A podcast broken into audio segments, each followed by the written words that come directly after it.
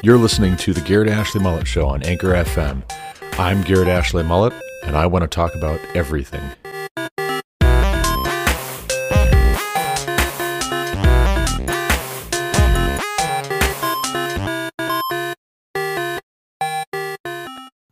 Yahweh spoke to Moses, saying, Command the people of Israel to bring you pure oil from beaten olives for the lamp, that a light may be kept burning regularly, outside the veil of the testimony, in the tent of meeting. Aaron shall arrange it from evening to morning before Yahweh regularly. It shall be a statute forever throughout your generations. He shall arrange the lamps on the lampstand of pure gold before Yahweh regularly. You shall take fine flour and bake twelve loaves from it. Two tenths of an ephah shall be in each loaf, and you shall set them in two piles, six in a pile, on the table of pure gold before Yahweh. And you shall put pure frankincense on each pile, that it may go with the bread as a memorial portion, as a food offering to Yahweh. Every Sabbath day Aaron shall arrange it before Yahweh regularly it is from the people of Israel as a covenant forever. And it shall be for Aaron and his sons, and they shall eat it in a holy place, since it is for him a most holy portion out of Yahweh's food offerings, a perpetual due. Now an Israelite woman's son, whose father was an Egyptian, went out among the people of Israel. And the Israelite woman's son and a man of Israel fought in the camp. And the Israelite woman's son blasphemed the name and cursed. Then they brought him to Moses. His mother's name was Shelomith, the daughter of Dibri, of the tribe of Dan. And they put him in custody till the will of Yahweh should be clear to them. Then Yahweh spoke to Moses, saying, Bring out of the camp the one who cursed, and let all who heard him lay their hands on his head, and let all the congregation stone him and speak to the people of Israel, saying, Whoever curses his God shall bear his sin. Whoever blasphemes the name of Yahweh shall surely be put to death. All the congregation shall stone him. The sojourner as well as the native, when he blasphemes the name, shall be put to death. Whoever takes a human life shall surely be put to death. Whoever takes an animal's life shall make it good, life for life. If anyone injures his neighbor, as he has done, it shall be done to him, fracture for fracture, eye for eye, tooth for tooth. Whatever injury he has given a person shall be given to him. Whoever kills an animal shall make it good, and whoever kills a person shall be put to death. You shall have the same rule for the sojourner and for the native, for I am Yahweh your God. So Moses spoke to the people of Israel, and they brought out of the camp the one who had cursed and stoned him with stones. Thus the people of Israel did as Yahweh commanded Moses. Yahweh spoke to Moses on Mount Sinai, saying, Speak to the people of Israel, and say to them, When you come into the land that I give you, the land shall keep a Sabbath to Yahweh. For six years you shall sow your field, and for six years you shall prune your vineyard and gather in its fruits. But in the seventh year shall there be a Sabbath of solemn rest for the land, a Sabbath to Yahweh.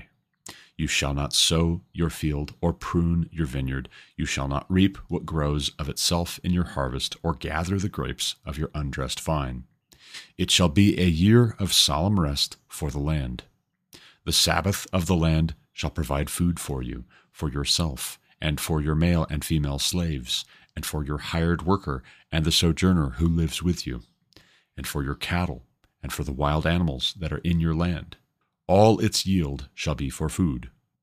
You shall count seven weeks of years, seven times seven years, so that the time of the seven weeks of years shall be given forty nine years. Then you shall sound the loud trumpet on the tenth day of the seventh month. On the day of atonement you shall sound the trumpet throughout your land. And you shall consecrate the fiftieth year, and proclaim liberty throughout the land to all its inhabitants. It shall be a jubilee for you. When each of you shall return to his property, and each of you shall return to his clan, that fiftieth year shall be a jubilee for you. In it you shall neither sow nor reap what grows of itself, nor gather the grapes from the undressed vines. for it is a jubilee. It shall be holy to you. You may eat the produce of the field. In this year of jubilee, each of you shall return to his property. And if you make a sale to your neighbor or buy from your neighbor, you shall not wrong one another. You shall pay your neighbor according to the number of years after the Jubilee, and he shall sell to you according to the number of years for crops. If the years are many, you shall increase the price, and if the years are few, you shall reduce the price, for it is the number of the crops that he is selling to you.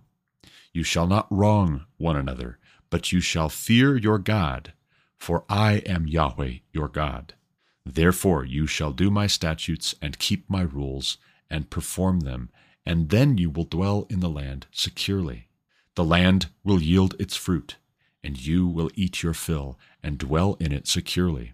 And if you say, What shall we eat in the seventh year, if we may not sow or gather in our crop? I will command my blessing on you in the sixth year, so that it will produce a crop sufficient for three years. When you sow in the eighth year, you will be eating some of the old crop. You shall eat the old until the ninth year, when its crop arrives. The land shall not be sold in perpetuity, for the land is mine for you are strangers and sojourners with me. And in all the country you possess, you shall allow a redemption of the land. If your brother becomes poor and sells part of his property, then his nearest redeemer shall come and redeem what his brother has sold. If a man has no one to redeem it, and then himself becomes prosperous and finds sufficient means to redeem it, let him calculate the years since he sold it and pay back the balance to the man to whom he sold it, and then return to his property. But if he does not have sufficient means to recover it, then what he sold shall remain in the hand of the buyer until the year of Jubilee. In the Jubilee it shall be released, and he shall return to his property. If a man sells a dwelling house in a walled city, he may redeem it within a year of its sale. For a full year he shall have the right to redemption. If it is not, redeemed within a full year, then the house in the walled city shall belong in perpetuity to the buyer throughout his generations. It shall not be released in the Jubilee. But the houses of the villages that have no wall around them shall be classified with the fields of the land. They may be redeemed, and they shall be released in the Jubilee. As for the cities of the Levites, the Levites may redeem at any time the houses in the cities they possess. And if one of the Levites exercises his right of redemption, then the house that was sold in a city they possess shall be released in the Jubilee. For the houses in the cities of the Levites are their possession among the people of Israel. But the fields of pasture land belonging to their cities may not be sold, for that is their possession forever. If your brother becomes poor and cannot maintain himself with you, you shall support him as though he were a stranger and a sojourner, and he shall live with you. Take no interest from him or profit, but fear your God, that your brother may live beside you. You shall not lend him your money at interest, nor give him your food for profit. I am Yahweh your God, who brought you out of the land of Egypt to give you the land of Canaan and to be your God. If your brother becomes poor beside you and sells himself to you, you shall not make him serve as a slave. He shall be with you as a hired worker and as a sojourner. He shall serve with you until the year of the Jubilee. Then he shall go out from you, he and his children with him, and go back to his own clan, and return to the possession of his fathers, for they are my servants, whom I brought out of the land of Egypt. They shall not be sold as slaves. You shall not rule over him ruthlessly, but shall fear your God. As for your male and female slaves, whom you may have, you may buy male and female slaves from among the nations that are around you. You may also buy from among the strangers who sojourn with you, and their clans that are with you, who have been born in your land, and they may be your property. You may bequeath them to your sons after you to inherit as a possession forever. You may make slaves of them, but over your brothers, the people of Israel, you shall not rule one over another ruthlessly. if a stranger or sojourner with you becomes rich, and your brother beside him becomes poor and sells himself to the stranger or sojourner with you, or to a member of the stranger's clan, then after he is sold, he may be redeemed. One of his brothers may redeem him, or his uncle or his cousin may redeem him, or a close relative from his clan may redeem him. Or if he grows rich, he may redeem himself. He shall calculate with his buyer from the year when he sold himself to him until the year of Jubilee, and the price of his sale shall vary with the number of years. The time he was with his owner shall be rated as the time of a hired worker. If there are still many years left, he shall pay proportionately for his redemption, some of his sale price. If there remain but a few years until the year of Jubilee, he shall calculate and pay for his redemption in proportion to his years of service. He shall treat him as a worker hired year by year. He shall not rule ruthlessly over him in your sight. And if he is not redeemed by these means, then he and his children with him shall be released in the year of Jubilee. For it is to me that the people of Israel are servants. They are my servants, whom I brought out of the land of Egypt. I am Yahweh your God.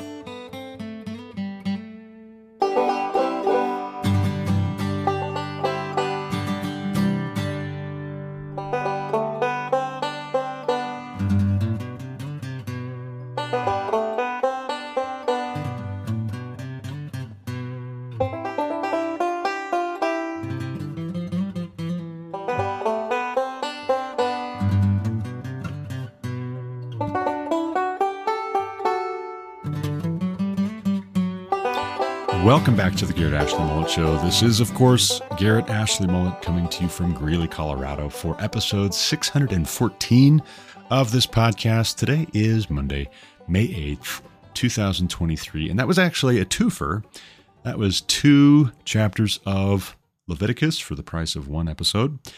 And the reason being, chapter 24 is pretty short. It, it is. And I got to the end of reading chapter 24 and I thought, you know, why not? I'm just going to keep going. Right. And then chapter 25 is a little bit on the longer side. So it's like twice as long as chapter 24. But both and are actually quite rich uh, in significance, in meaning. Not that we should be surprised by that, but I think compared with, if I'm just speaking honestly, speaking candidly here, which I endeavor to do. That's my ambition. That's my commitment to you is that I want to speak candidly and not be a weasel and not be manipulative and not be engaging in sleight of hand or anything like that. I want to persuade you. And even if I don't persuade you, at least have presented an honest showing of what I am persuaded of or what I'm processing. Maybe that also will help you. You'll be persuaded that you should also be processing, even if you come to a different conclusion. But if I'm just being candid, reading Leviticus 24 and 25, I see more that readily makes sense to me in terms of having ramifications in our day. I see more that just readily applies, not that the rest doesn't apply, but this more intuitively applies to my way of thinking to our current context and some of the things that we are struggling with socioeconomically and politically and culturally in this day. In the year 2023, the year of our Lord in the United States of America. You know, the bit about lamps, that's kind of indicative or typical of what uh, throws me for a loop. Uh, you know, there's the bit about lamps at the top of chapter 24. And I think, okay, well, there's some benefit, sure, to knowing this is a regular thing. This is something to keep up with and not just to do whenever you feel like it, but arrange the lamps on the lampstand of pure gold before Yahweh regularly. keep them burning regularly. Here's where to put them. Here's the time frame from evening to morning before Yahweh regularly. Okay, that's good. You know, there's some diligence that God is requiring and prescribing and commanding from Aaron. But then we get into the bread of the tabernacle and what is that? And okay, maybe still there is diligence that is being expected. God wants certain particulars attended to. He wants this done in an intentional way. And then we get some narrative. Starting in verse 10, going on to verse 16, we get some narrative injected into Leviticus that breaks up the instructions being given. So it's, I want you to do this and do this and do this. And oh, by the way, this thing happened. Let me tell you about it. And one wonders, I wonder, whether this is in the narrative form, and therefore we should see the rest of the instructions that have been given in narrative form. And are we, right? We're seeing law, but actually the law being given to Moses from God or to Moses and Aaron from God to then be communicated to Aaron and his sons or to the people of Israel. Each of those laws starts with, and Yahweh spoke to Moses. And so we have that, and we should understand that this is the story of God giving the law to Moses and saying, Tell this to the people. Tell them I said such and such. We should understand that this is all narrative, actually. It's not just dry instructions for baking a cake, and then we change gears entirely to, okay, and, and now I'm going to go from giving you a recipe to telling you about how we all sat down and enjoyed this cake, or there was a food fight, or somebody dropped their piece on the floor and we had to clean it up. No, it's like I'm going to tell you the story of baking the cake. Then I'm going to include a bit about how while we were making this cake, or God was giving us instructions on how to make this cake, somebody started trying to throw ingredients in that are nasty, which God said to not include, actually. Almost as if the person who was inserting the nasty ingredients here was doing it just to prove that he doesn't have to follow the recipe. He can do whatever he wants. And when this is just humanly speaking, if it's just this guy not wanting to have Moses tell him what to do, but Moses hasn't been given any official authority from God, well, then that's one thing. But if you're treating it like it's that, but it's actually very clear that God has spoken to Moses to tell the people such and such, then that's a different story. It's not just you're disagreeing with the recipe, you're trying to innovate the recipe, or you're going off the recipe, you're including ingredients that are gross and that are not edible. Eh, you know, if this is actually a recipe from God, then what are you doing to even curse God's name? And what's that about? It's curious. We don't know a whole lot, but then again, we know uh, just enough to make us somewhat confused with this whole stoning of the man whose father was an Egyptian. His mother was an Israelite, his father was an Egyptian. They have a conflict, he and some other Israelite man. And we're given his mother's name, we're given the fact that she was an Israelite of a certain tribe. We're told his mother's mother's name, or his mother's father's name, probably mother's father's. Shelomith was his mother's name. She was the daughter of Dibri, but we don't necessarily know, or I, it's not clear to me. I'm not familiar with this name from elsewhere. But Dibri is of the tribe of Dan. So it's noteworthy. It's important. It's significant. And why is that? Well, because it's not just that this man has blasphemed the name of the Lord his God, despite Moses having faithfully communicated to the people, You don't do this. God said, Don't do this. He takes it very seriously. His name is the whole reason why he has brought us out of Egypt and he's bringing us into the promised land, why he's provided for us, and why he's protected us. You don't do this. And then what do they do? They stone the guy who took the name of the Lord their God in vain, who cursed the name, as it says. And that doesn't just leave a mark on the name of the Lord. In fact, it doesn't leave a mark on the name of the Lord, except that you should revere God's name. You should keep it holy. But there is something of a dishonoring of his mother in this case. And why? You know, because his father was an Egyptian. Was he struggling with what does it look like for me to honor my father who was an Egyptian, but you guys keep talking smack about the Egyptians? I don't like what you guys did to Egypt, or I don't like what God did to Egypt, the land of my father. We don't know, right? There's a lot that we could speculate, but here we are, not knowing fully, even as we are fully known, but given enough to go on to draw at least the meaningful conclusion that God takes his name very seriously, and so should we. Then we get the eye for an eye, which Jesus references in the Sermon on the Mount. You've heard that it was said, an eye for an eye and a tooth for a tooth. But I say to you, if anyone slaps you on the one cheek, turn to him the other also. That has more to do with insults, but then in the context of an eye for an eye and a tooth for a tooth, we're talking about not just slapping, we're talking about somebody getting into a fight. We're talking about a scrap where there is not a turning of the other cheek. This escalates and it builds and builds and builds. And what did we just see with the guy who got into a fight and then he's cursing the name of the Lord his God? There's a fight in the camp. And next thing you know, there's a blaspheming of God's name. And then we have the bit about an eye for an eye. If you take a human life, you'll be put to death. Which is to say, don't let these things get out of hand.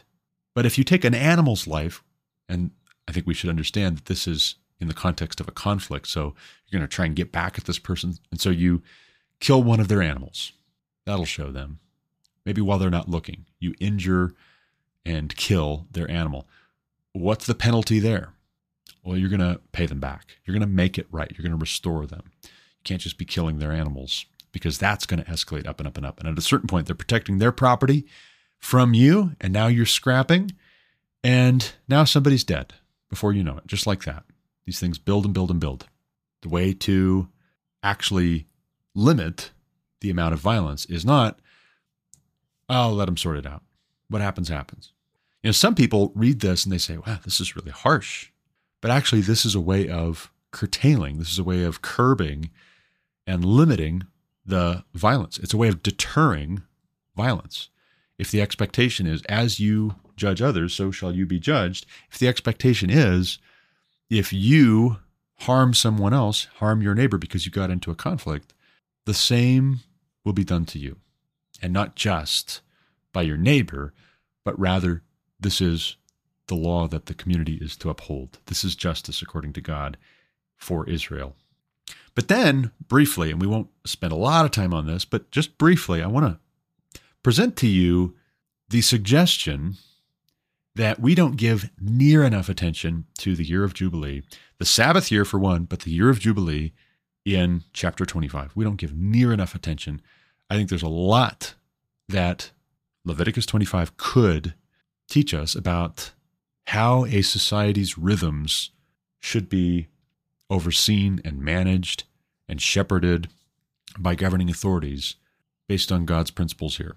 Now, I am not saying that we are under this law. And I'm not saying that the United States of America or any other modern nation is Israel. Maybe you could say Israel is Israel, right? The modern nation of Israel is Israel. These are the Jews, and they are the descendants of Abraham, Isaac, and Jacob, therefore. But the United States of America might just as soon be New Babylon as New Jerusalem. We'll see, right? Time will tell. God knows. Either way, when we talk about Christians being engaged in politics and assessing various proposals that are put forward by political candidates or political action committees or political parties or commentators, might I just suggest that it doesn't occur to most of us to ever think about the year of Jubilee and its ramifications for being restorative from from a you know punitive standpoint, maybe we understand pretty well the idea that if somebody commits murder, then they should get the death penalty. If we're sure that they committed murder, particularly if they've killed a lot of people, several people, and we have hard evidence that they are guilty, we understand most of us pretty easily, well, they should be put to death. But how about when it comes to tackling the problems of poverty? Are we going to God's word? Are we going to the Old Testament at all to look at what God told Israel? Not because we're under it, but because it says something about God's character and his idea for us of how to seek peace and pursue it as a people, as a nation. You know, we see in Leviticus 25, the year of Jubilee, where property is going back, not always, right? If it's out in the country or if it's in a city that doesn't have a wall or a town that doesn't have a wall, if it's a house or if it's fields, then the year of Jubilee sees it going back to the person or the family who sold it because they were trying to scrape together some funds for something else. Yeah, maybe just to live. Maybe they weren't managing their business very well. And now they've come up short. This is the way they get back in the black.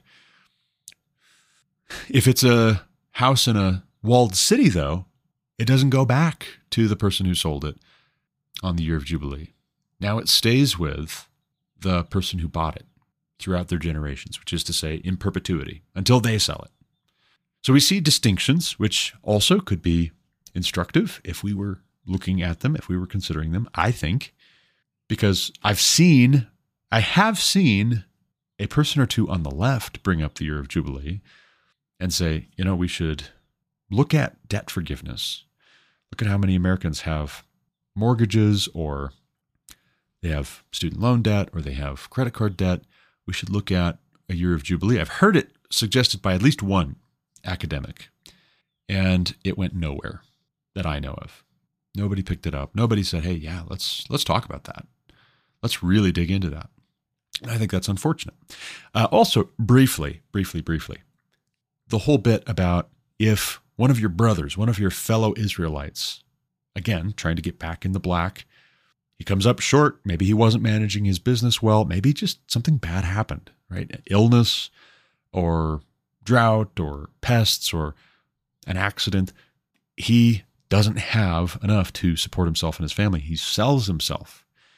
If he sells himself to a foreigner who is a sojourner with you, a non native, not an Israelite, that non native can buy him for a time, but if he starts being oppressive, then the expectation is that other Israelites will redeem their fellow because God's expectation is you serve me first and foremost. It doesn't mean you can't and won't ever serve one another, even as a slave.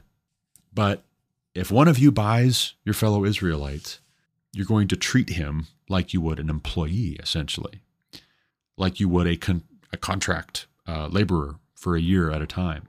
You're not going to abuse him. You're not going to oppress him. God takes that very seriously. Now, you can buy foreigners, though. So that's an interesting thing. And this gets pretty tricky to talk about, to think about in light of America's history with slavery. And by that, I don't mean that America was a peculiarly slave owning uh, country.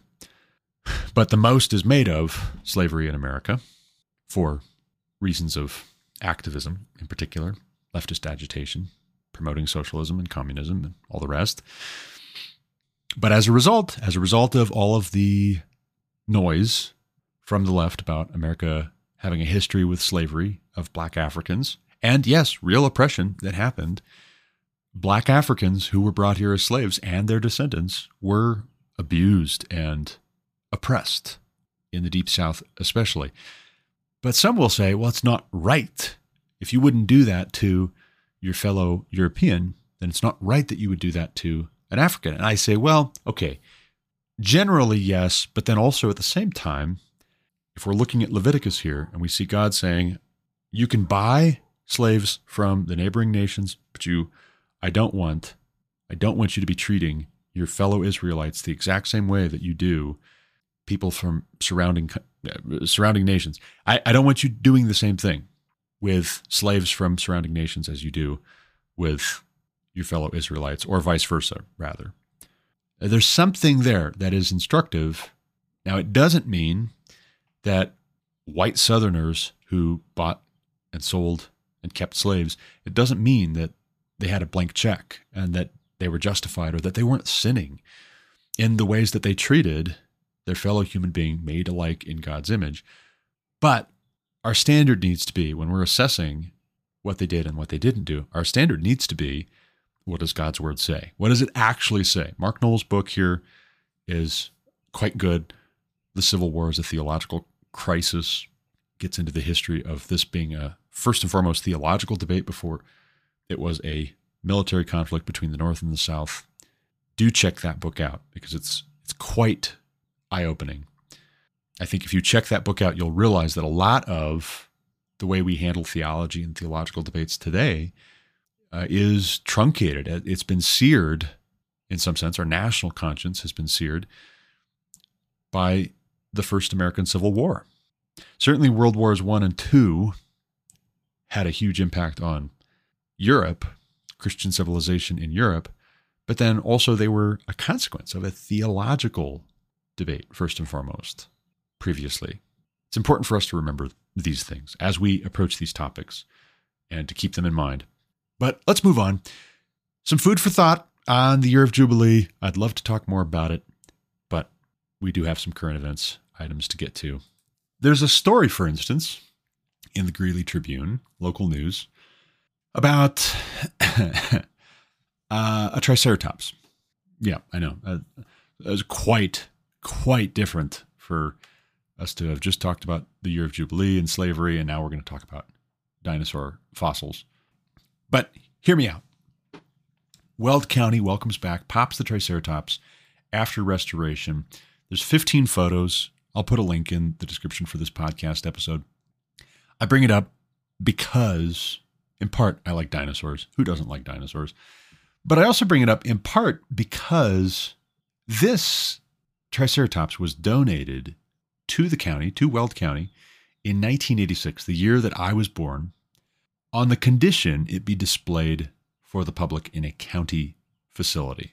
It took all these years to go from it being donated to it now being displayed. Was it not displayed before now? I don't know. I really don't know. So maybe it was displayed and then they had to do a restoration and now it's back. You know, they, they took it off of public display, did the restoration, brought it back again. I don't know. I'm not sure. But one of the photos is of the skull, which is largely intact. It looks like not 100%, but largely. There's also a picture of some jawbone and part of the hips and a dorsal vertebrae.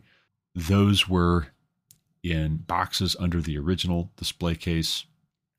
Also, there is an artistic reconstruction of Pops the Triceratops in the dinosaur's natural environment in Weld County, quote, more than 69 million years ago, end quote.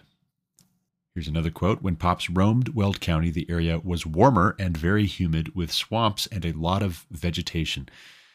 Allow me, if I may, to pose the question of why environmentalists who hold to Charles Darwin's theory being correct and a very old age for the Earth.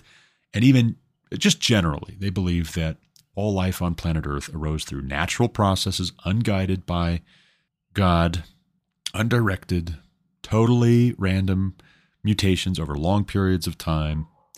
For those people, how do they make the jump to saying that global warming or climate change is man caused when, by their own timelines, by their own narrative, their own origin story for the earth and everything in it, and the people, and the animals, and the plant life, and all the rest, by their own account, they believe that the earth's climate has been very, very different in years past, in eons long gone. You know, I was struck when Solomon and I went to the Grand Canyon for his birthday here several weeks ago, and we hit up Petrified Forest National Park on the way home. And I was looking up some of the online explanations, videos and articles and things like that, explaining how it came to be that this desert was at one time a huge forest.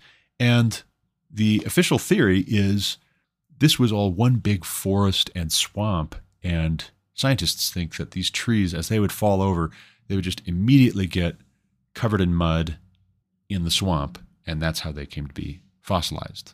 But this was all forest, this big, big, big area was all forest.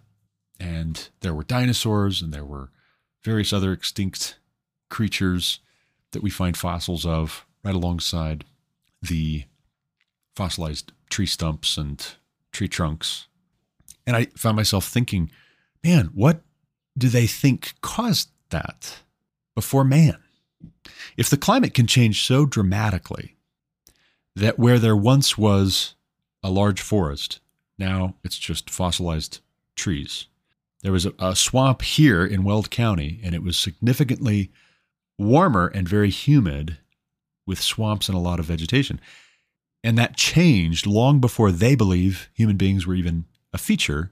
Why are they just so sure that mankind is driving climate change now? If climate change is occurring, which we all should agree, climate change is a real thing, but it's a naturally occurring thing that we are not primary drivers of. What's the explanation for ice ages long before we believe man was a significant carbon producer? What's the explanation? And of course, there are a lot of explanations for much more dramatic climate change having occurred in Earth's history that have nothing to do with human activity whatsoever. But now, now that we're here, oh, it's primarily caused by humans. The climate changing is primarily caused by humans. How do they make that leap? Uh, I can't. I can't make that leap with them. And I think that it's not consistent thinking. I really, I, I really think that it's uh, a kind of religion for people who don't worship God in spirit and in truth. They latch onto these things, whether these things all make sense together, whether they make the best sense of the evidence, is less important than the sense of purpose and belonging and social cohesion to the folks who say, and I quote, the science is settled, or, and I quote, trust the experts. But another local story pertaining to climate change from the Denver Post, written by Conrad Swanson. A plan to pay farmers to use less of the Colorado River comes up dry. It's a comical mess, Sean Chapoose, chairman of Northeast Utah's Ute Indian tribe, said. They ain't fixing nothing. So, long and short, it was proposed that maybe the government could pay farmers to just not use the water, which would be to say, to not farm, to not grow crops. Now, is part of the reason why this proposal would fall flat because years and years of lower than needed precipitation has left uh, a lot of uh, reservoirs in the west dry, but then all of a sudden we get a change in the climate and we get much higher than typical snowfall on the mountains and rainfall in California and elsewhere. Is it possible that maybe, just maybe, the climate changing before you had a chance to do anything removes the justification for your proposed action, paying farmers to not farm? I think so. I think so. Uh, but also, too, there is something to letting the land heal. And we should remember that as Christians engaging in these debates, two things can be true at the same time. One, that the radical environmentalists are off their rocker.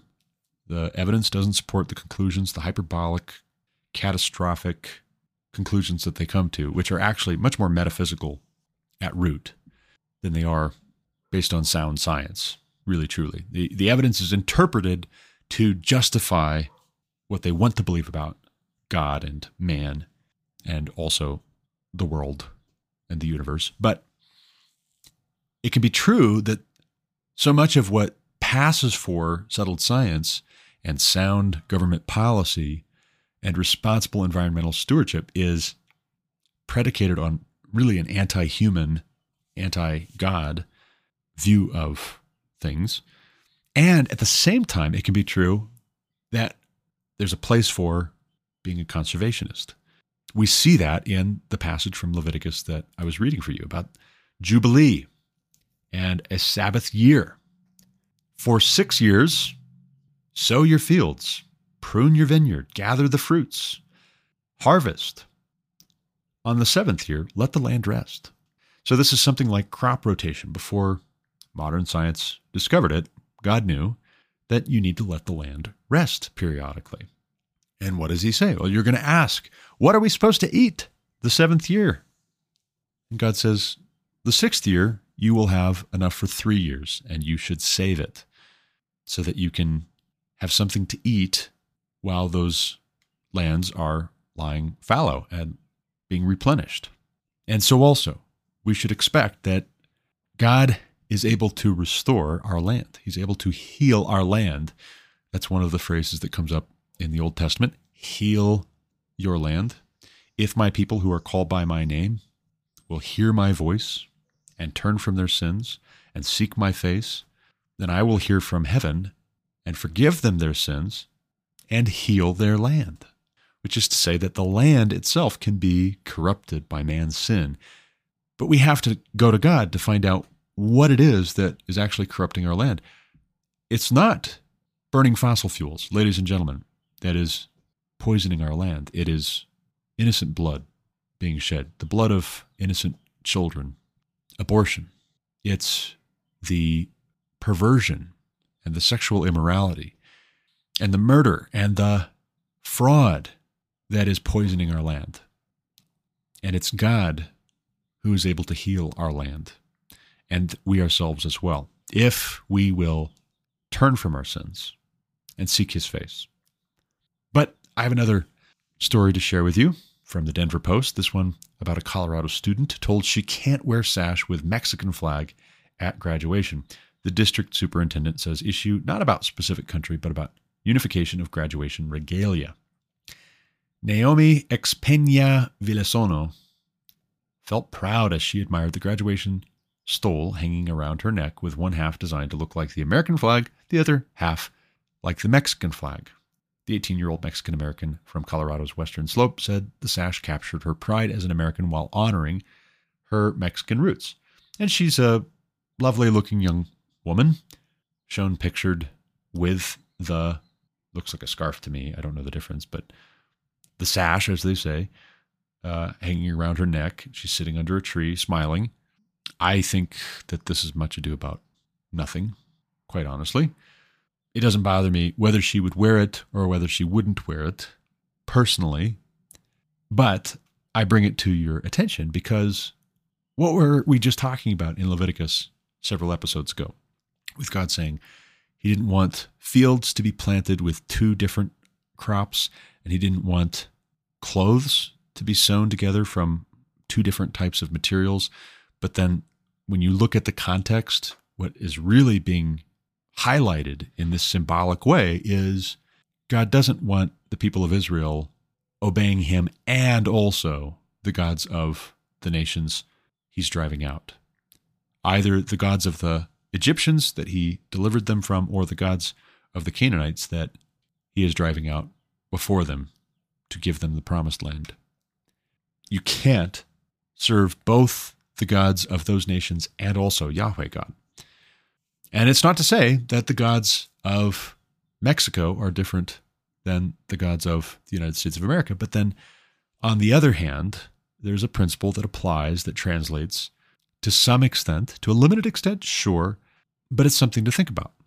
On the one hand, we have the Garfield County School District 16 superintendent saying, and I quote, This issue was never about a flag from a specific country. The issue is that moving away from our rules opens the door to all manner of expression with graduation garb, which we believe would discourage the unification of our graduates and distract from the celebration of our students' great academic accomplishments. End quote. So, if this were even a U.S. flag, but not everybody's wearing a U.S. flag, that would presumably also be against the rules. That would be undermining the symbolic message that they are trying to send with the way that they carry out this ceremony. Does this ceremony, first and foremost, rest with Naomi Pena Villasano, Or is this the institution that she attended, their ceremony to conduct as they intended to? That's an important question. In her defense, she says that her parents came here for a better life. And so it's not that she hates the United States of America or anything like that. But then again, if I may, if your parents came here for a better life, was that just because our geography or our climate or we have more coastline? Uh, you know, like what what was the reason that this was a better life? Was it not because there's a shared set of values and ideas, not just lots of riverways, not just an abundance of wealth? Was it not also your parents came here because there's more political stability in the United States of America than there is in Mexico? There's more, or at least there typically has been, there's more safety here than there is in many South American countries and in Central American countries like Mexico. I'm personally not offended if somebody emigrated here from Mexico and they still are flying the Mexican flag. But then on the other hand, I think to myself, why are you here if not because a better life in America has something to do with America being a better country, plain and simple.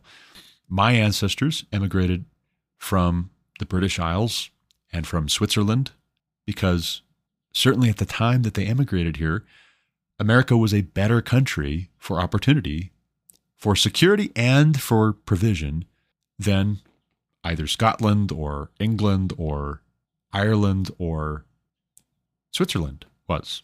America was a better country for raising their family. And so, what do I not do? I don't fly the flag of Scotland or the flag of Switzerland. I still maintain that the United States of America is a better country, and I hope that continues to be the case. I hope that we will give up on a lot of the folly and the sin that is being promoted publicly it's shameful.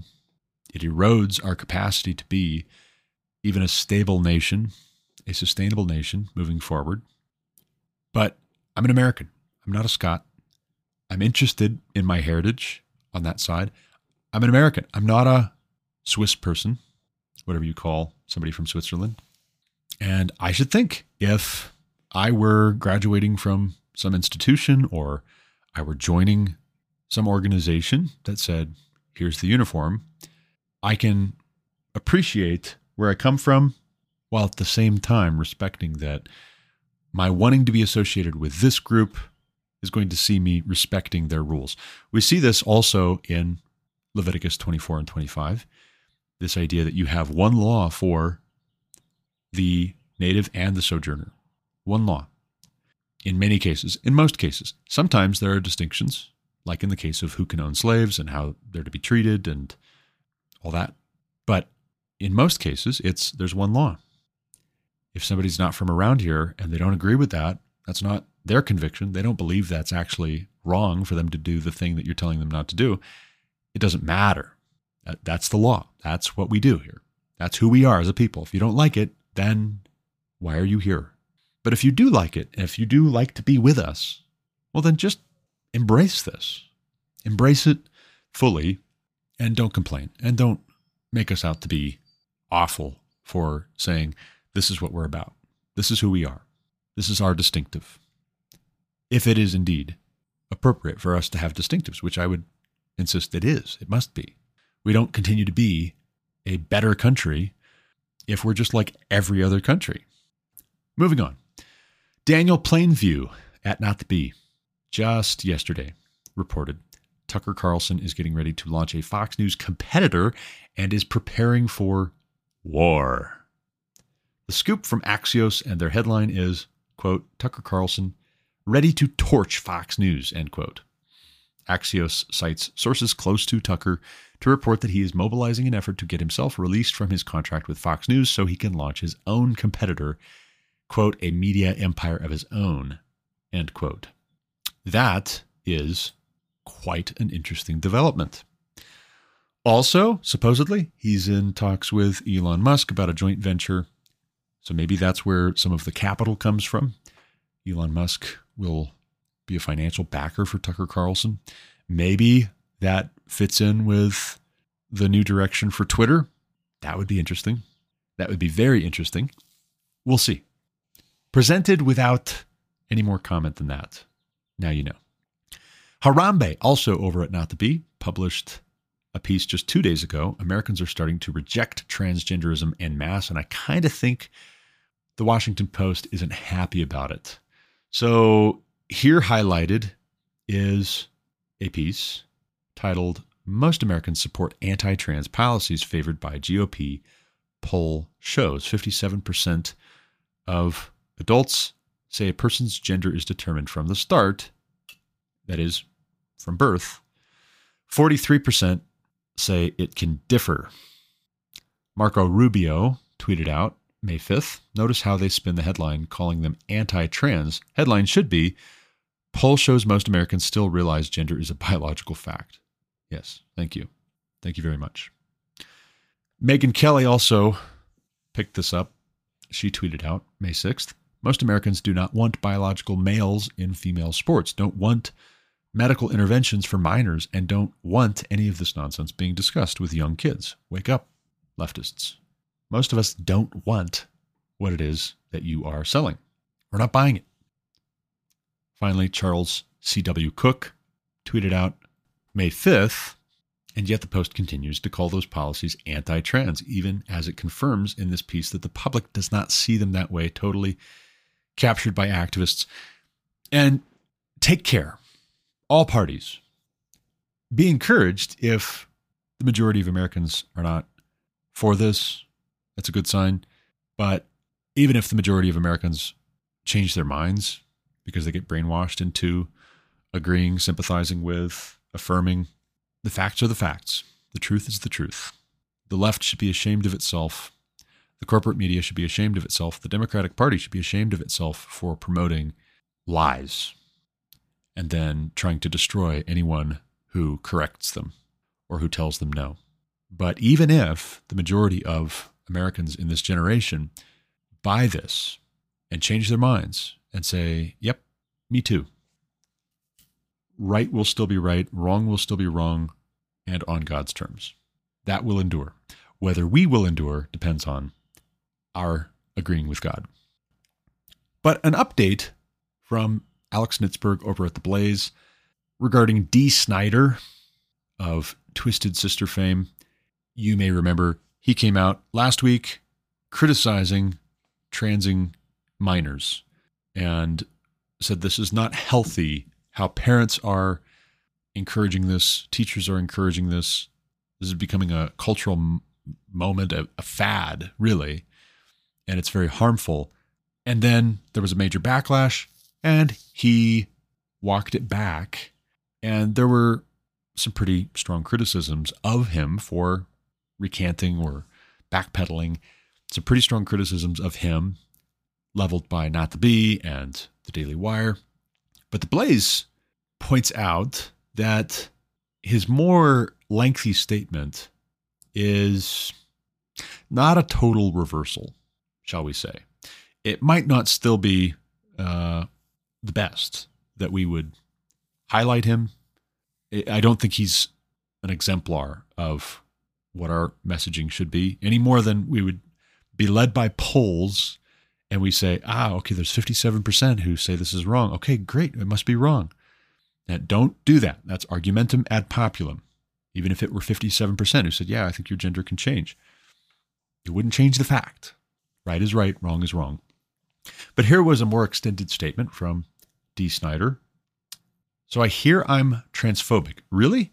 Why did the San Francisco Gay Pride Parade invite me, Dee Snider, to be a grand marshal in their parade and sing We're Not Going to Take It on the center stage at what could possibly be the most important LGBTQIA plus gathering in the organization's long history? To quote Joe Garofoli, San Francisco Chronicle's senior political writer, quote, Dee Snider is a longtime supporter of LGBTQ rights, end quote. I've always stood with the community and its important causes. I was honored to accept the San Francisco Gay Pride Parade's invitation, and I even gave my blessing for We're Not Gonna Take It to be used as this year's battle cry. Queer Not Gonna Take It. Is that transphobic? I was not aware the transgender community expects fealty and total agreement with all their beliefs, and any variation or deviation is considered transphobic. So, my lifetime of supporting the transgender community's right to identify as they want and honoring whatever changes they may make in how they present themselves to the world isn't enough? Why not? I've recently stated I do not believe young children are ready to decide their gender allocation. I believe their choices should be supported and accepted by their parents, but I do not think kids have the mental capabilities to make rational, logical decisions on things of a magnitude that will affect them for the rest of their lives. I do not believe they are mentally developed enough. And here, let me just take a step back. Let me point out that Dee Snider signs this, your cisgender cross dressing ally. He signs it that way. So, as I said before, he, if he were honest, would have to admit that he has helped to bring us to this moment through his choices as an entertainer, through his own self expression. And this just confirms it. He's been a longtime ally of the LGBTQ. plus. His song has been a rallying cry for this activist movement just because he's now saying, mm, I don't think I'm on board with this piece. That doesn't mean he's somebody to go to for guidance and direction, to be clear. But what is the response going to be to Dee Snider? It's going to be much the same as the men of Sodom to Lot. It's going to be who appointed you to be a judge over us? We're going to do worse to you than we would to your guests when we demanded you send them out you know, at a certain point, the tolerance and the inclusivity comes up against a hard no. And when that no finally does come, the people who are unified around not ever being told no on anything, they're not going to take it anymore. And it doesn't matter how much you've invested to this point. They'll say, if you're not with us now on this, here, then you were never a friend of ours. And then what becomes of you if they tear you to pieces? If you're not saved from that? So, on the one hand, we could say this is a very sad situation because he's cross dressing literally, but also, again, as with the fabric made from two different materials, the cloth made from two different materials, and God saying, don't, there's a double mindedness to his taking a stand here, where he wants to have both the affirmation of the LGBTQ agenda and the liberals and the progressives and the left. He wants to keep on having that, but he also wants to say, no, not on that. This is too far. I say, pay attention to Dee Snider's situation and don't be like Dee Snider. Don't end up like Dee Snider, where you're trying to appease everybody and it doesn't make any sense and it's not consistent. And you won't be thanked for it. It'll be interesting to see what comes next. He's already been disinvited from this gay pride parade, but I think this is kind of the other side of the coin to what's going on with Bud Light. You know, Bud Light put Dylan Mulvaney on a can and they wanted him to be a spokesman. He, a spokesman. And then there was a huge backlash. And now I don't even know if you can call it a boycott anymore. I think everybody's pretty much just done with Anheuser-Busch and Budweiser and Bud Light. I don't think Bud Light will ever come back from this. Maybe they will, but it's going to have to be a wholesale rejection of the woke business. And other corporations should take note. Likewise. Oh, you think you're not going to take it? Homosexuals, transgenders, what if we finally said we're not going to take it anymore? What if we finally said, all right, enough is enough. You guys have been harassing us. All the while claiming victim, you've been harassing us, bullying us, terrorizing us, trying to destroy our businesses, trying to destroy our social fabric, trying to destroy our children, trying to destroy our peace and tranquility and enjoyment of our labors. How about we're not going to take it anymore? But then, as Bud Light has tried to walk back the endorsement of Dylan Mulvaney and enlisting him to endorse their product, both and. Now, what you're finding is gay bars are going to boycott, and they are boycotting Bud Light. They're saying, oh, so that's how it is. Well, then we're not going to buy Bud Light either. And so everybody's unhappy. And what would be much better is if we said, okay, what is objectively true? What is objectively good? That's what we are for. And we're the fixed standard that comes from God. And if public opinion ebbs and it flows, we are going to follow the Lord our God. We're going to build our house on the rock. For one, that's a much simpler, much less complicated way to live. But for two, that's the only way to actually live. We talk about sustainability all the time in this day. Everybody always takes it in the direction of environmental stewardship, but sustainability is eternal life in Jesus Christ our Lord. And you don't have that by trying to serve God and money. And you don't have that by trying to please man by just telling him whatever he wants to hear. Switching gears, Daily Wire reporter Ryan Saavedra wrote and published a piece over the weekend A slap in the face for Russia. 42 year old U.S. weapon beats Russia's most feared cutting edge missile. A U.S. made Patriot air defense system was reportedly used to shoot down a Russian hypersonic missile in Ukraine late this week, marking perhaps the first time that a hypersonic missile has ever been shot down in combat. Ukraine Air Force Commander Mykola Oleshchuk claimed that the newly acquired weapon from the U.S. was used to shoot down a Russian hypersonic missile called Kinzhal, or dagger in Russian.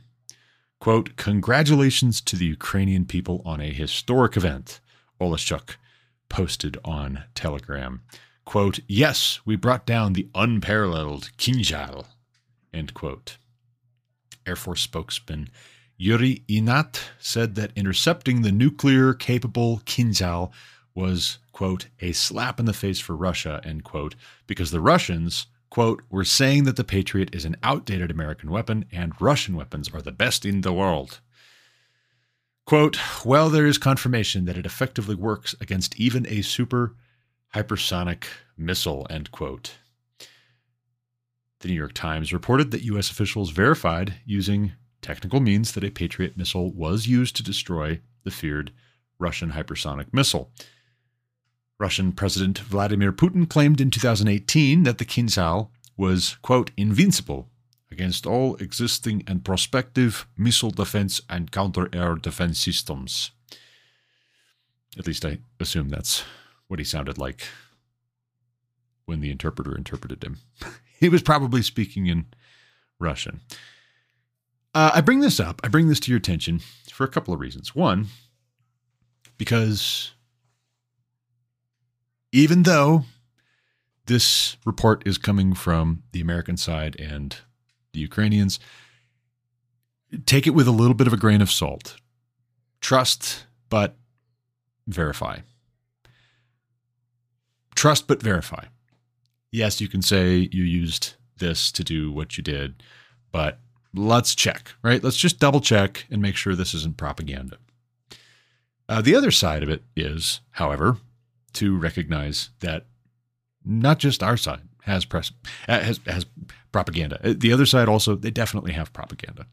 The Russians definitely are propagandizing. The Chinese are definitely propagandizing and projecting more than they actually have. Uh, if this were poker, you would say sometimes you've got the cards, other times you're bluffing. If you never have the cards, well then you're going to stop having people actually let you bluff them out. Sometimes the Russians have the cards, sometimes we have the cards, sometimes it's a bluff. Sometimes it's just a matter of trying to get our public to continue supporting a war effort and to get their public to stop supporting the war effort. Not to say that the Russian people have all been for this, but let's be honest. At a certain point, if there's no winning and the consequences of continuing on are only cost but no real benefit, it's going to go uh, the wrong direction for Putin and for sustaining the Russian war machine in Ukraine and for sustaining the public relations campaign with other nations around the world, basically encouraging them to back off will not work if Russia is losing, if the end is in sight. But is the end in sight? Therein lies the question. That's something of a separate question from the main one that I want to consider, which is how much of the propaganda we associate with an actual war, Ukraine and Russia in this case, how much of that propaganda actually can be found uh, in a type, after a fashion, in the culture wars in the US. And what I mean by that is how much of what is said and reported on and how is kind of like the statement from Putin. Our missile is invincible until it isn't, right? Until we test it against our uh, countermeasures. And then we'll see, right? We'll see if it's an invincible uh, missile. You know, actually, in the first Cold War, this was part of Reagan's strategy for collapsing the Soviet Union. Uh, not to make more and more and more destructive weapons, he figured, actually, you know what? We're in a really scary place if the only way we keep on fighting this war is to make more and more destructive weapons. We're going to just blow up the entire planet and then we all lose, right? Who does that benefit? Only crazy people who want to see the world burn. But he proposed the idea of Star Wars. And that's what it was called by some as a way of making fun of him. But he proposed defense systems that would be able to intercept nuclear warheads and protect America and her allies. That was a Reagan idea. If we can't keep on like we have been with just building more and more and more destructive nuclear weapons, then maybe what we do is we make the countermeasures that render ineffective their nuclear weapons. So we'll still have ours that we've built to this point, and ours will still definitely work, but we'll make the countermeasures that neutralize their weapons. And then their cost benefit, their deterrence ability will be negated, essentially. And they won't be able to bully us, right? You know, if somebody else at the table, when you're playing poker, has a really good hand and you don't think they're bluffing, but you know you you have an even better hand.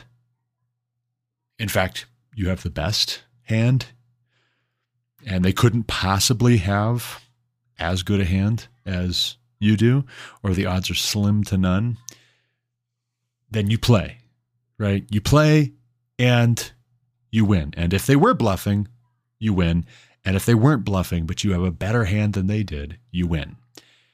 And I think that's how we should think of the culture wars as well. If we have a better hand than the folks who are trying to systematically purge fear of God from how we think of our bodies, how we think of our gender and our sexuality, and our families, our homes, our schools, our places of business, our churches.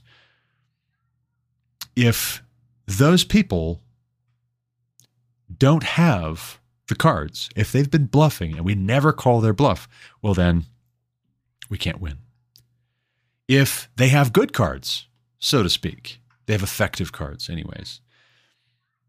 But we don't know how good of a hand we've got. And so we just never play. We're always fold, fold, fold, fold. Then we can't win. But if we actually trust that we have good cards from God, after a fashion, if you will, then we play. And if we trust that we have better cards than they have, then whether they're bluffing or they're not, whether they have good cards or awful cards. We play, and that's the only way that we win. Speaking of having the cards, Iran now has enough enriched uranium to produce five nuclear weapons, according to the Israeli defense minister. The Islamic Republic of Iran reportedly has enough enriched uranium to produce five nuclear weapons, a top Israeli official warned this week, according to more reporting from Ryan Saavedra. The news comes as President Joe Biden's administration has failed to secure a new nuclear agreement with Iran and has failed to stop Iran from continuing to develop its nuclear program. Israel Defense Minister Yoav Gallant said during a trip to Greece on Thursday that Iran would, quote, not be satisfied by a single nuclear bomb, end quote. Quote, it has already accumulated enough enriched uranium at the 20% and 60% levels for five nuclear bombs. End quote. Quote, if Iran enriches to the 90% weaponized level, it would be a great error and the price would be heavy and there would be consequences which could inflame the Middle East, end quote. Now let's be very clear when it comes to a hostile power like Iran. Iran does not care for the United States of America. But Iran hates Israel. They hate Israel. They hate the modern nation of Israel. They hate the Jews. And they hate that the Jews occupy what formerly was Islamic land. It's an outrage to Iran.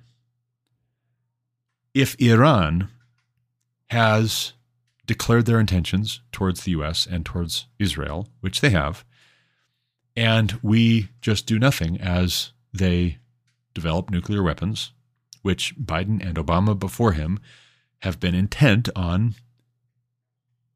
at best. That's the best you could say is that Obama and Biden did nothing, but I think closer to the truth would be to say that the Obama administration enabled actively facilitated, lied to the American people, and behind the scenes, not even all that far behind the scenes, helped Iran.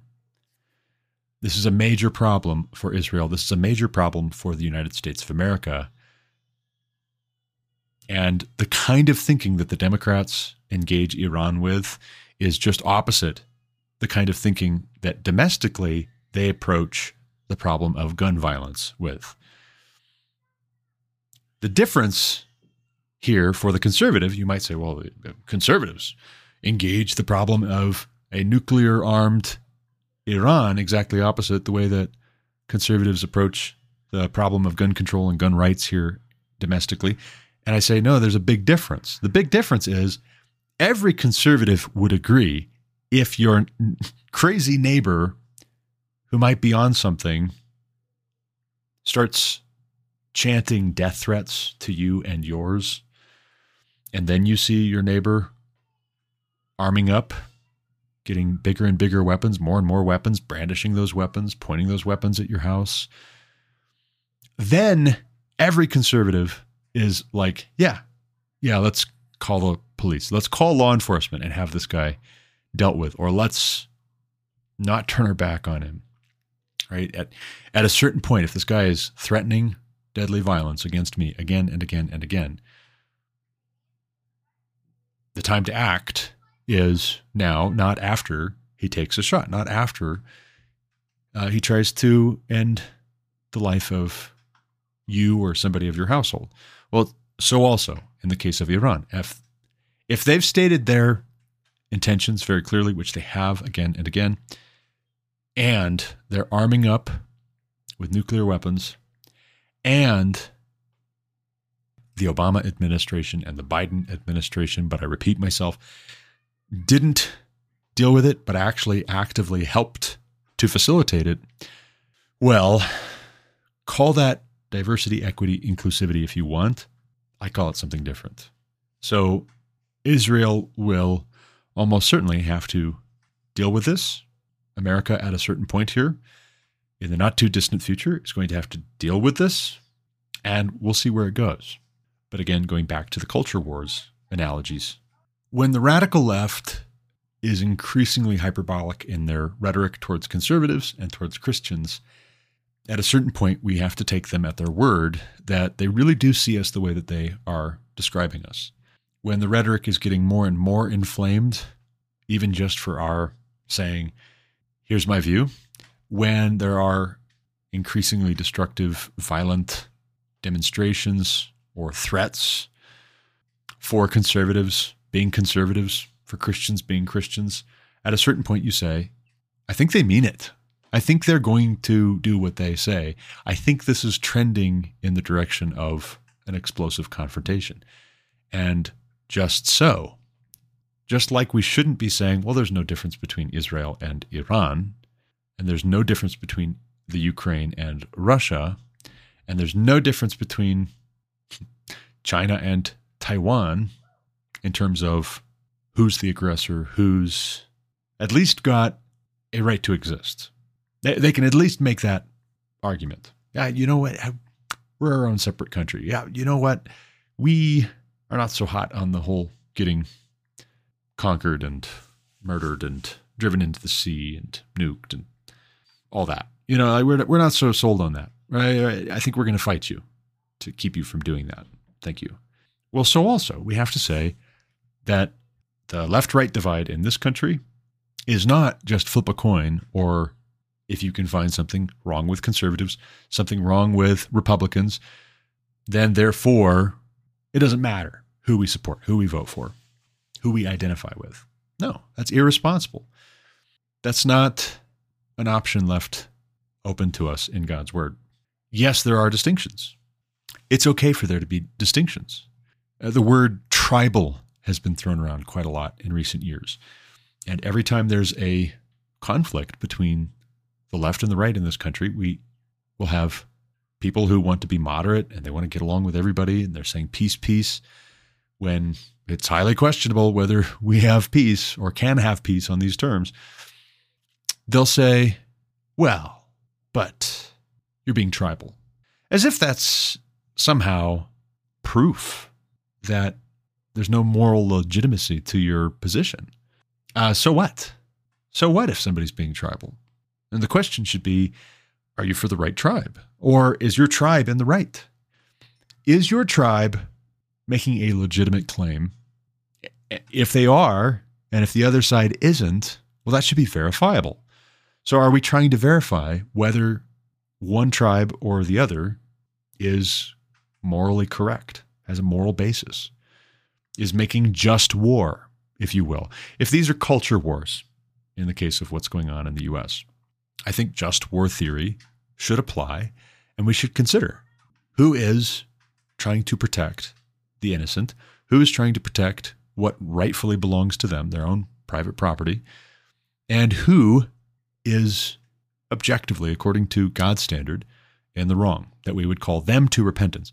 What you don't do, if somebody breaks into my house to steal my things, to harm my family, what you don't do is step between me and that person and say, now, Garrett, you apologize to them, and they're going to apologize to you because it takes two to tango.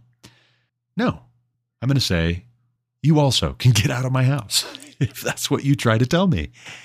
I'm going to tell the person who broke into my house, you'd better get out of my house, or I'm going to get you out of my house. And if you step between me and that person and say, oh, Garrett, you know, everybody, everybody is wrong in this situation. You know, it's interesting. I was watching Matt Walsh's program a little bit this morning as I was waking up to my first cup of coffee. I'll take a sip, another sip of my coffee. I was watching Matt Walsh's program, and he was talking about this upset in San Francisco after a transgendered person tried to shoplift from, I think it was a pharmacy, a Walgreens or something like that. And a armed security guard attempted to stop the shoplifter.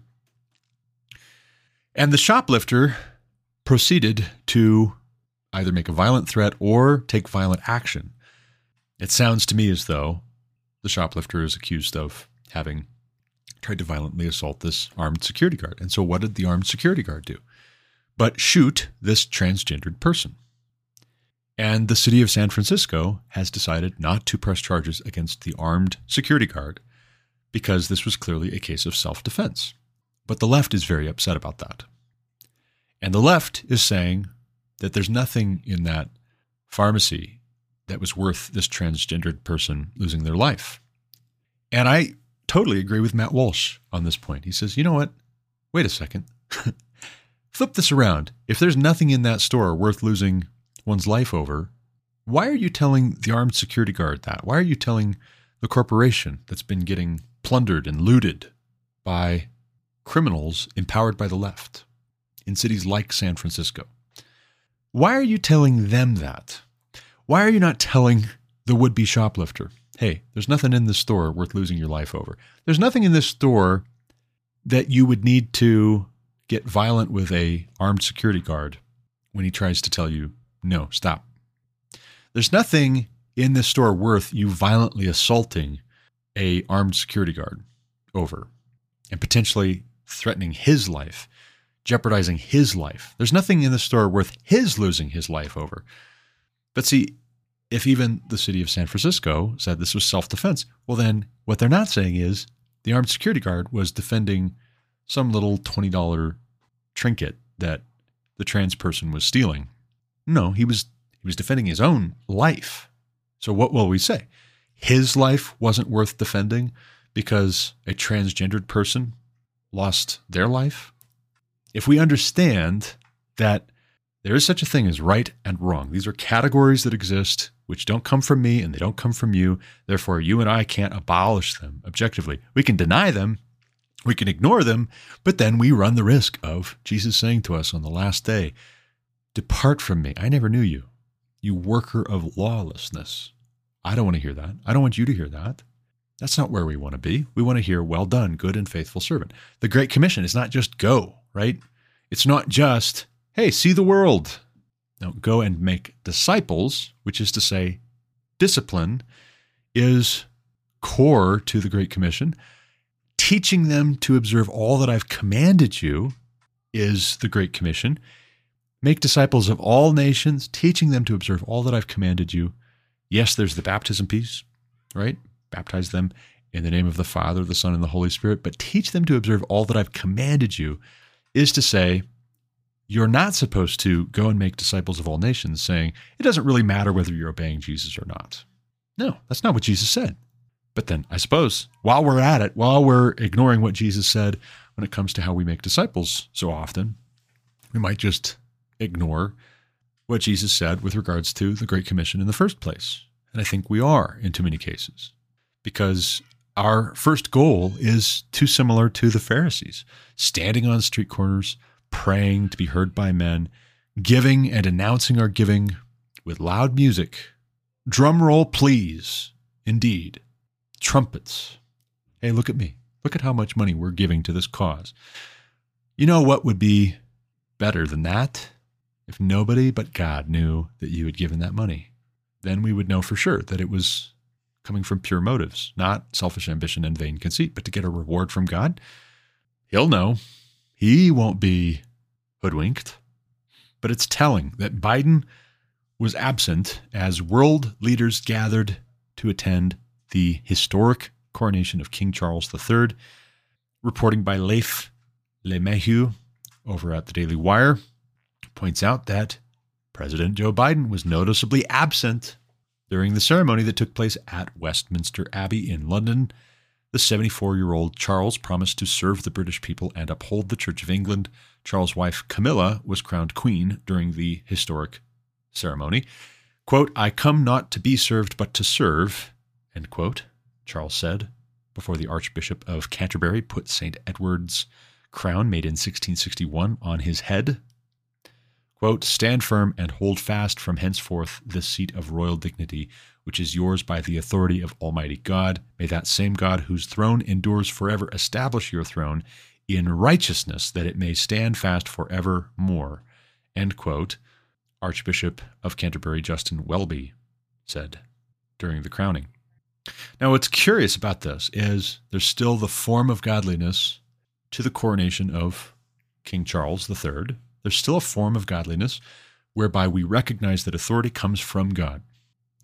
There is still embedded in the rituals the form of godliness where the petition is that God would establish his throne in righteousness. They give at least lip service to it. And you might say, well, but that's just cultural Christianity. If they don't mean it, then it would be better if they didn't say it. And I say, let's be careful let's be careful. At least we have the reminder that we should mean these things. I don't mean to give any cover at all for King Charles III, but I mean to say, wouldn't it be better that we would say, mean it instead of don't say it? Why do we give up on meaning it? All these complaints about cultural Christianity, I don't fully understand because it's always assumed that we should be happy that people are not saying things they don't mean. Why is it not assumed that we should try to persuade people to mean the things that they're saying? I mean, Biden, for instance, let's come back to the States. I mean, he was absent from Charles III's coronation, which you would expect. Britain being a major U.S. ally and us being potentially on the verge of World War III, you would imagine the American president would be there, probably, but then maybe we weren't welcome. Maybe Biden is not welcome. Biden's job approval, according to reporting by Michele Blood at theblaze.com, his approval ratings have hit a new low. And you have even Democrat Party strategists advising the White House to wake up. Biden's approval ratings have dipped to a new low of 36% less than two weeks after formally announcing his intention to seek reelection. The Washington Post reported Sunday, quote, Biden's overall approval ratings, however, are only part of a broader and larger negative assessment of him as a candidate for reelection. I'm sorry, largely negative assessment the Washington Post wrote of its poll jointly conducted with ABC. The poll was taken between April 28th and May 3rd. It included 1,006 U.S. adults and has an error margin of plus or minus 3.5%. Asked who was better at handling the economy, 54% former 54% said former President Trump did a better job, with only 36% endorsing Biden's economic strategies. In addition to the flagging overall approval rating, the post ABC poll showed only about one third of Americans believe the current commander in chief has the mental acuity required to do the job. Trump beat Biden 64 to 33 in respondents' assessments of the men being in good enough physical health. Also, Trump beat Biden again 54 to 32 on having a mental sharpness to serve effectively in the office. On trustworthiness, however, the numbers were flipped with Biden beating Trump 41 to 33. Now, why do more Americans trust Biden than Trump? We have our corporate media to blame for that. We have social media to blame for that. We have celebrities to blame for that. We have the political establishment in this country to blame for that. And to some extent, we have Trump to blame for that. I'm sorry, but that's just a frank assessment. As somebody who voted for him in 2016, voted for him in 2020, I would vote for him again in 2024 if he's the candidate. I think, I hope I'll be able to if he is the candidate. But then what have I been saying about the need to not be double minded? If he's going to endorse homosexuality and transgenderism for adults, all the while doing a similar thing to the Twisted Sister rocker, saying, Hey, I'm just saying don't do this to the kids, but you can do it if you're an adult. What is that? What is that? On a lighter note, Not the Bee staff, May 6th, had a amusing post. Here's everything you need to know about the coronation of King Charles today. This was May 6th, 2023. All that is in this post is a gif of Ron Swanson in London saying, History began. History began on July 4, 1776. Everything before that was a mistake. uh, of course, this is tongue in cheek. It's comedy. It's humorous. It's not for reals. But I assure you, that's not the reason why Biden wasn't there. And to be quite honest, I do think the American president should be there for the coronation of a British monarch, not to swear fealty, not to bend the knee. It was good that we declared independence, but it's also good that we would be allies when we have the very real prospect of a war with China and Russia and Iran. I would like to see us having a close relationship where we can have close relationships with allies on the right terms. And I don't believe that Biden is capable of delivering that. Unfortunately, I wish it were otherwise, but there are problems of his advanced age, his mental condition, and even if he were sharp, like he used to be a lot sharper, even if he were sharper, if his principles are corrupt, if what he is for and what he's against is tainted, then maybe in some sense it's actually God's grace to us that he is not sharp right now. In closing, God takes his name very seriously, and we should too. God wants us to be diligent. He calls us to that. He's gracious, but we shouldn't presume on his grace in an irreverent way. We are not under law, but neither are we permitted to be lawless without consequence. We should be looking to God's word for our standard of what is true and what is good. And we should be very clear that we are for the good and we are for the true. If we're not perfect, He gives more grace, but we don't sin that grace might abound all the more.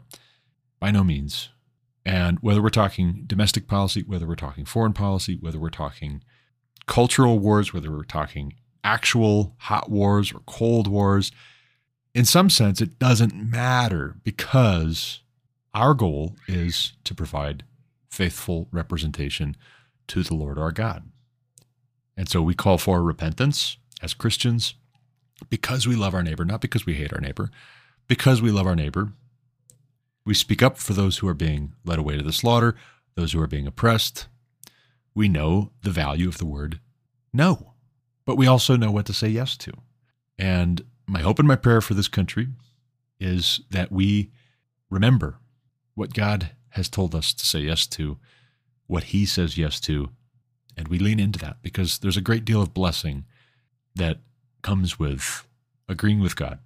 In the words of Abraham Lincoln, Sir, my concern is not whether God is on our side. My greatest concern is to be on God's side, for God is always right. But that's all the time I've got for this episode. I've got to run. As always, thank you for listening. Until next time, God bless. You've been listening to The Garrett Ashley Mullet Show on Anchor FM. For more content like what you just heard, subscribe to this podcast on Apple Podcasts, Google Podcasts, or Spotify. Also, check out thegarrettashleymulletshow.com to subscribe to email alerts when new episodes are published.